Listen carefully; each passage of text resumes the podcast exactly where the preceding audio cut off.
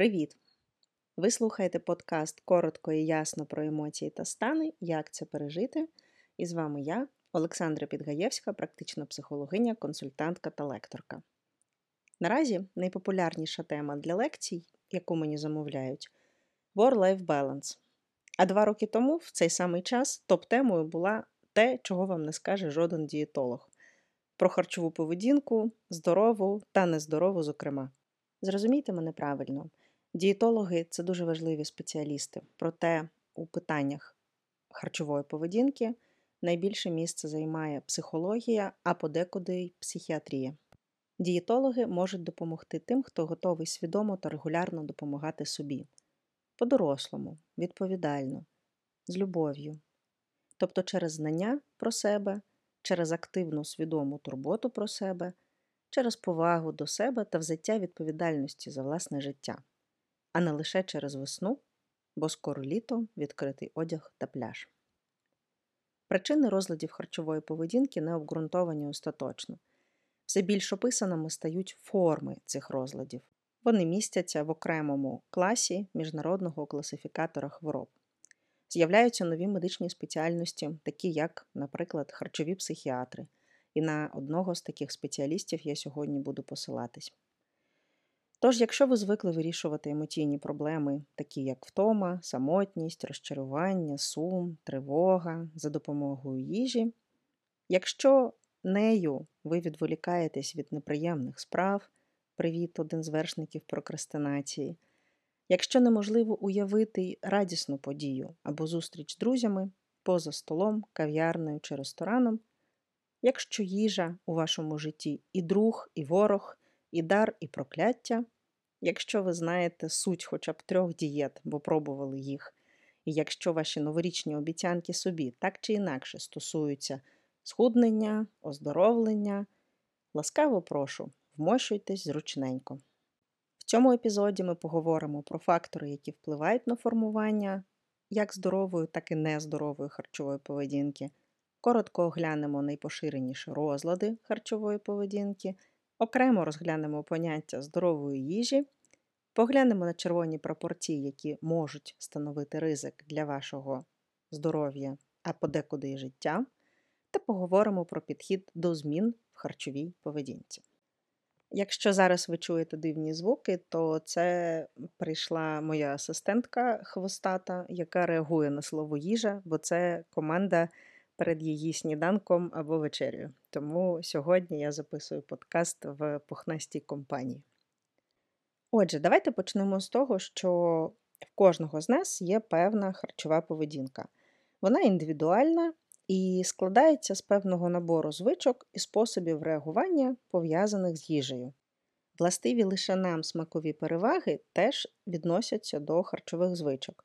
Не люблю брокколі, люблю ікру. Не люблю гречку, люблю баклажани і так далі. Сюди ж відноситься вид дієти, тобто обраний тип харчування, який відповідає моїм потребам та допомагає мені жити якісним життям, в моєму розумінні цього слова.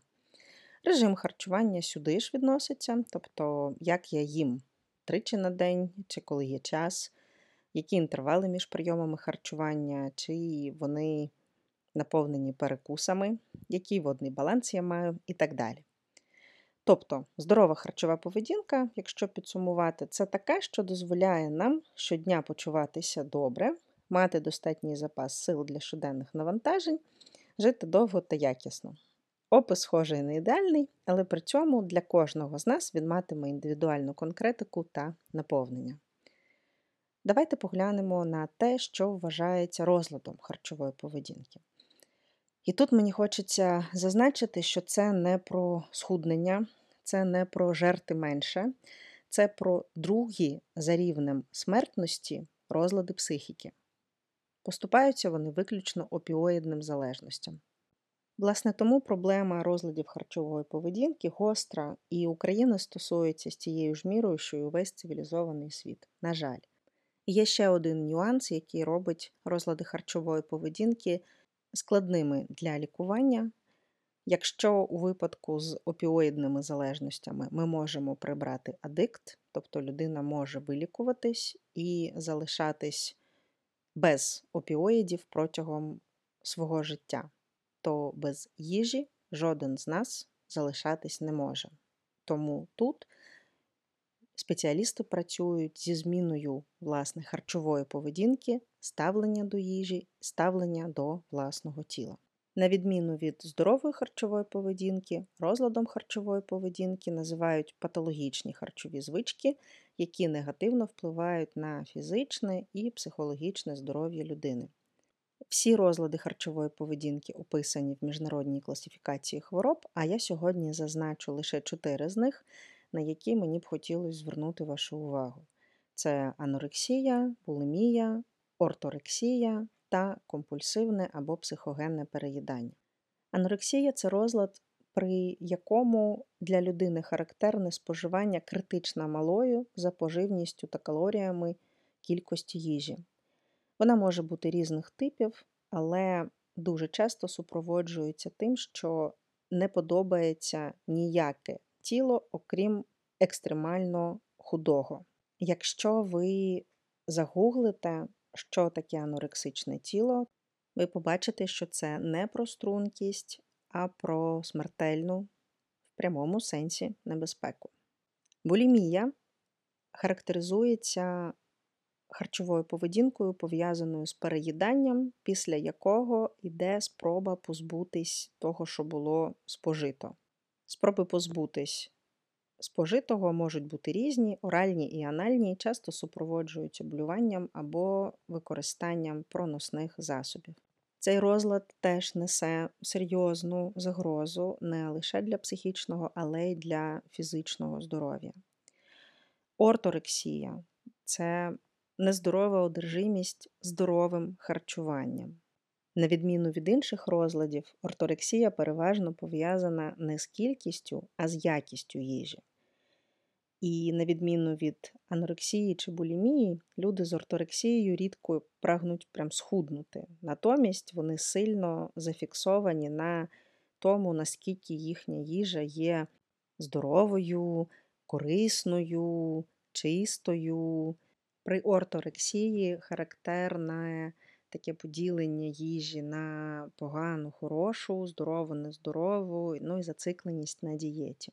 Компульсивне або психогенне переїдання – це найбільш поширений розлад споживання їжі, при якому відбувається неконтрольоване або частково неконтрольоване переїдання, яке призводить до зайвої ваги. Розлади харчової поведінки часто коморбідні, тобто розвиваються разом з тривожними, депресивними розладами, перфекціоністичним поглядом на себе, дисморфофобією, тобто викривленим баченням власного тіла. Чому в людини розвивається той чи інший розлад харчової поведінки, однозначної відповіді нема. Харчова поведінка формується під впливом різних факторів. Культурних, соціальних, сімейних, біологічних. Починається формуватись харчова поведінка з перших років життя, тому на батьках лежить ще й ця відповідальність – сприяти формуванню здорової харчової поведінки без переїдання, недоїдання, однобічного чи вибіркового харчування, формування харчових страхів чи інших розладів. Зростання захворюваності на розлади харчової поведінки часто пов'язують з тим, що медіаобрази ідеалізованих худорлявих людей, таких як моделей, знаменитостей, актрис, художниць, мисткинь і так далі і тому подібне, змушують інших людей намагатись досягти стрункості. Засоби масової інформації спотворюють дійсність в тому сенсі, що люди, які зображувані в медіа, часто бувають худорляві генетично і не репрезентують уявлень про норму, або неприродно худі через насилля над власним тілом, яке здійснюється, щоб відповідати ідеалізованому зразку. Зараз починаються культурні і суспільні зміни, які включають в себе бодіпозитив, Феміністки роблять багато для того, щоб зменшити сексуалізацію жіночого тіла в рекламі, в медіа. Але поки що нема наукових даних, які показали, що ці зміни впливають на зменшення розладів харчової поведінки. В епізоді про перфекціонізм я розказувала свою історію, пов'язану з розладами харчової поведінки, і це приклад соціального впливу на формування харчової поведінки. До речі, в моїй історії важливим фактором є, власне, підлітковий вік, який сам по собі є дуже непростим часом, бо пов'язаний з карколомними змінами, адже в цей час швидко змінюється тіло, а разом з ним життєві цінності, цілі, і психіка часто не встигає пристосовуватись до всього цього. Так само в цей момент відбувається один з етапів сепарації, а ще багато хто з підлітків саме в цей період свого життя отримують перший сексуальний досвід. І, на жаль, дуже в невеликої кількості він буває вдалим, приємним, ну, іншими словами, нетравматичним. Травматичний досвід – це той, з яким людина не може впоратись в певний момент свого життя.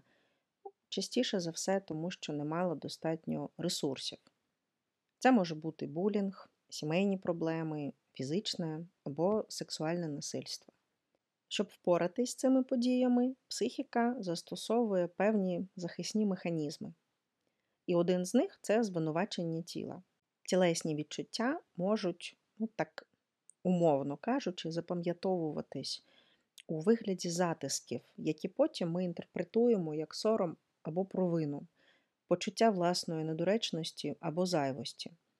Це може бути через болючі слова або небажані доторки. Симптом завжди хвилює нас більше, ніж причина виникнення цього симптому. І тому хочеться позбутись саме відчуттів в тілі. Здається, якщо воно стане меншим, то і негативних відчуттів стане менше. Лише багато років по тому, під час психотерапії, я дізналась про причини своїх тілесних відчуттів та вчилась альтернативним способом зниження емоційної напруги. Бо моє тіло невинне. Воно лише було сигналом, щоб я змогла дізнатись про ці глибинні переживання та знайти спосіб переживати їх здоровим шляхом. Формування здорової харчової поведінки невід'ємно пов'язано з увагою до тілесних відчуттів. Голод або ситість, біль або комфорт, смакова насолода, ароматична насолода під час вживання їжі – все це можливо лише тоді, коли ми з тілом на зв'язку. Перестати сприймати голод або ситість неможливо без віддалення від власного тіла, без процесу, який називається дисоціація. Ясно, що ніхто свідомо не ставить собі за мету від'єднатись від власного тіла. Вона приходить сама, як симптом. Але якщо ми запитаємо себе, для чого ця дисоціація, одразу з'являється простір для роздумів. Часто дисоціація виникає тоді, коли відчувати болісно, коли почуттів і думок стає так багато, що людина просто не може з цим впоратись. Розвиток розладів харчової поведінки ще пов'язують з потребою в контролі. В такому хаотичному житті, як сьогодні у нас, важко зберігати гармонію і баланс всередині. Буреві емоцій та думок дуже хочеться впорядкувати. Однак, щоб щось впорядковувати, треба це назвати, розрізнити. А для цього необхідна навичка саморефлексії, яка може бути сформована, проте теж вимагає певних зусиль. В моменти оцього хаосу нам дуже хочеться хоч щось проконтролювати. І за звичкою ми часто хапаємось за щось назовні. Ілюзія контролю над їжею, яку я споживаю, власним тілом дає відчуття, ніби я контролюю весь хаос, як зовнішній, так і внутрішній. Ми перфекціоністично контролюємо те, чи отримає наше тіло їжу та задоволення, коли це відбувається, та як. такий спосіб впоратися справді дає тимчасову впевненість, почуття влади над собою та над своїм тілом. Проте це ілюзія, адже цього контролю ніколи не буває достатньо. Ідеал постійно відсувається далі й далі, а в погоні за ним людина часто може втратити себе. Плюс в цій ілюзії контролю дуже часто спостерігається вторинна вигода нездорової харчової поведінки.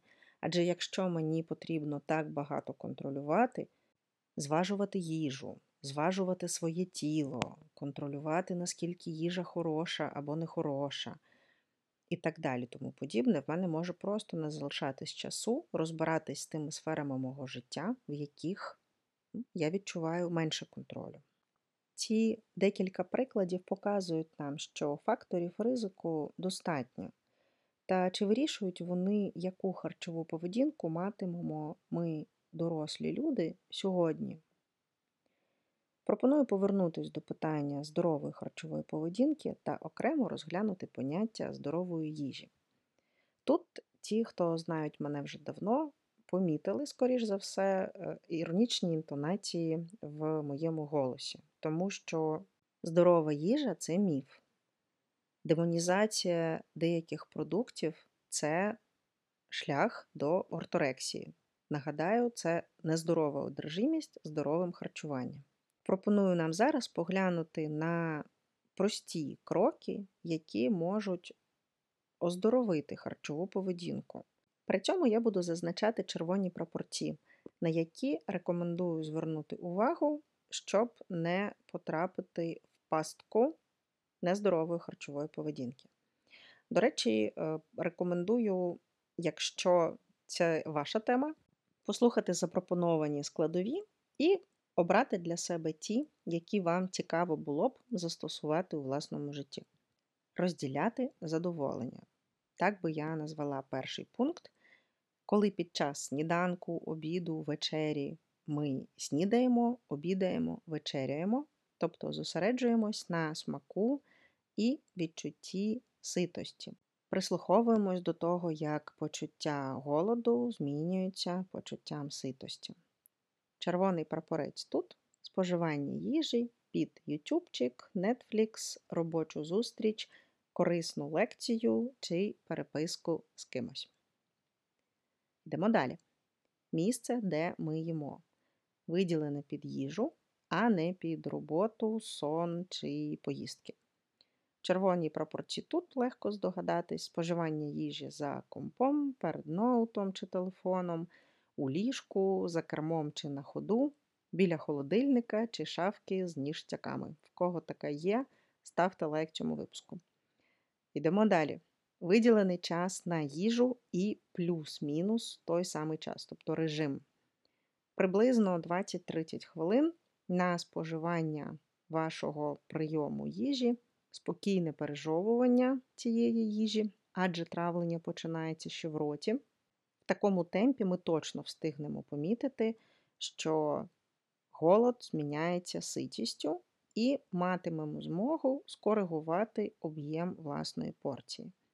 Червоний прапорець тут – швидке поглинання їжі, ніби треба так швидко все з'їсти, щоб ніхто не помітив і не відібрав.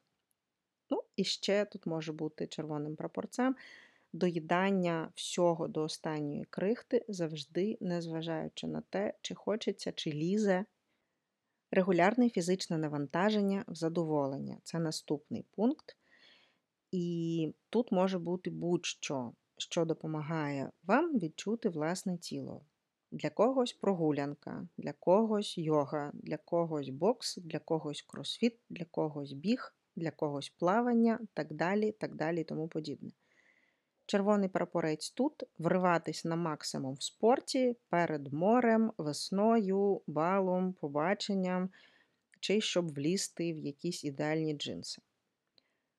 Розділяти їжу та емоційні стани. Наступний пункт складніший за попередній, але... Да? Тобто, якщо у вас розвинений емоційний інтелект, якщо ви вмієте рефлексувати, то коли сумно, нудно, втомлено, тривожно, розбиратись чому замість заїдання. що є червоним прапорцем тут? Провина, яка змінює коротку мить заспокоєння після спожитої їжі. Бажання відпрацювати, спожите голодом чи тренуванням, чи якимись обмеженнями, ну, типа дієти або дня розвантаження. Ще декілька червоних прапорців, на які варто звернути увагу і почати коригувати самостійно або за допомогою фахівця.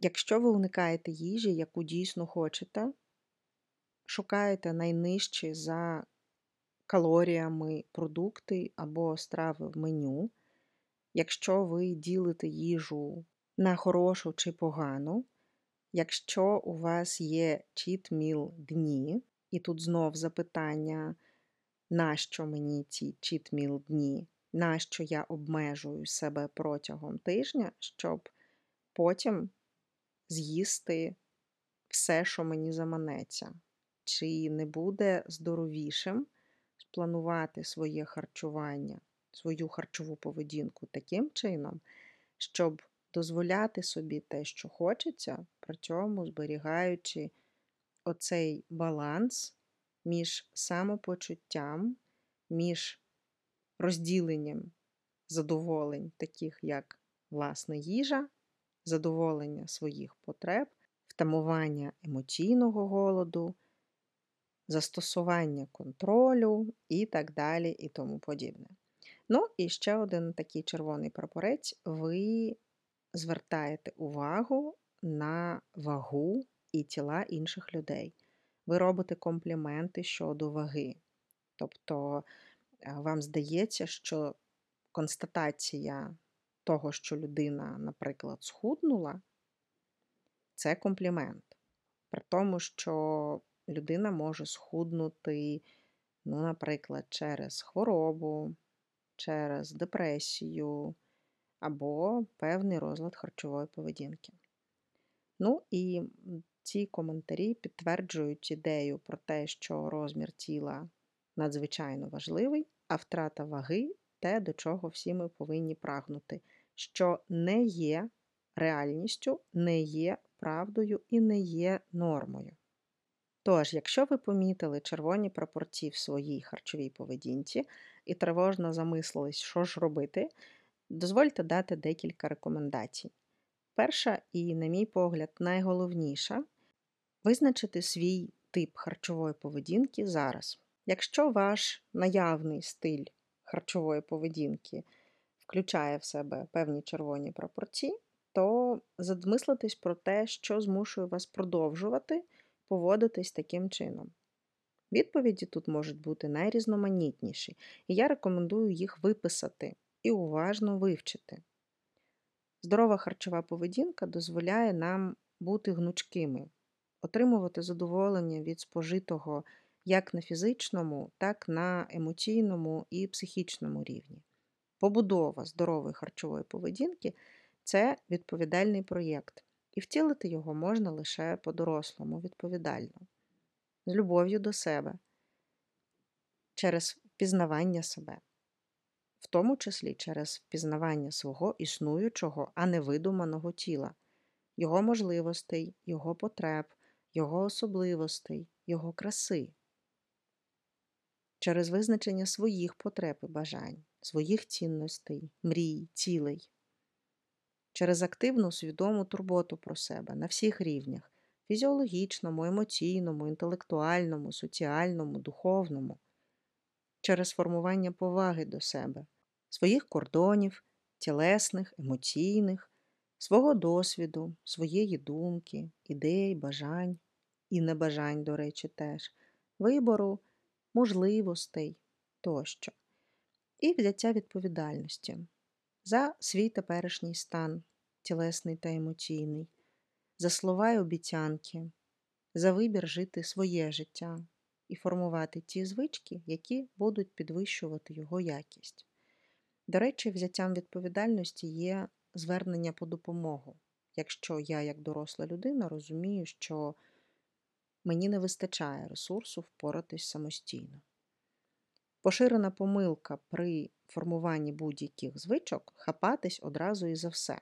Після того, як ми визначились, яка харчова поведінка наявна в нас зараз, чи хочемо ми продовжувати в такому руслі, чи хочемо змінити, продумати конкретні кроки, і при цьому ці обрані кроки мають на вісімдесят п'ять - дев'яносто відсотків відповідати тому досвіду, на який ви можете спиратись. А нового досвіду має бути на десять - п'ятнадцять відсотків посильного ускладнення від того, що ви можете втілити зараз. Тобто, щоб в нас була зрозуміла і посильна для втілення зона зростання. Наприклад, ви можете взяти з того списку, який я перелічила вище, декілька напрямків і подивитись, де ви можете спертись на власний досвід, який у вас уже є. Наприклад, що може бути таким досвідом? Наприклад, ви знаєте, що вам подобається бігати.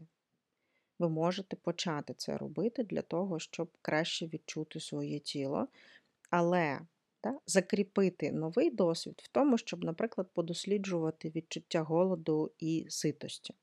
Або ви знаєте, що вам смачно, а що не смачно. Спробуйте впорядкувати це знання і з того, що смачно, додати якогось, додати якогось різноманіття. Ну, наприклад, якщо ви любите там, якісь конкретні овочі, можливо, є якісь різновиди, які ви ще не пробували. Або щось, що за смаком більш-менш буде в тій самій категорії, як продукт, який ви любите, але при цьому він дасть різноманіття вашій харчовій корзині. Або, наприклад, ви не знаєте, що ви любите, не любите бігати, нічого не хочете, але побачили, що ви зліпили в одну купу різні задоволення.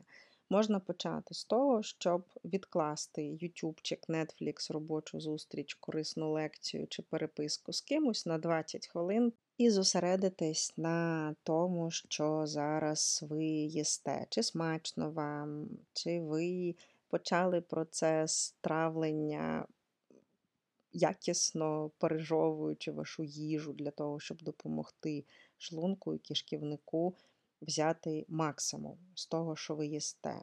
Чи подобається вам те, що ви їсте? Дуже часто буває, що ми на автоматизмі їмо те, що є під рукою, але зовсім не те, що нам хочеться.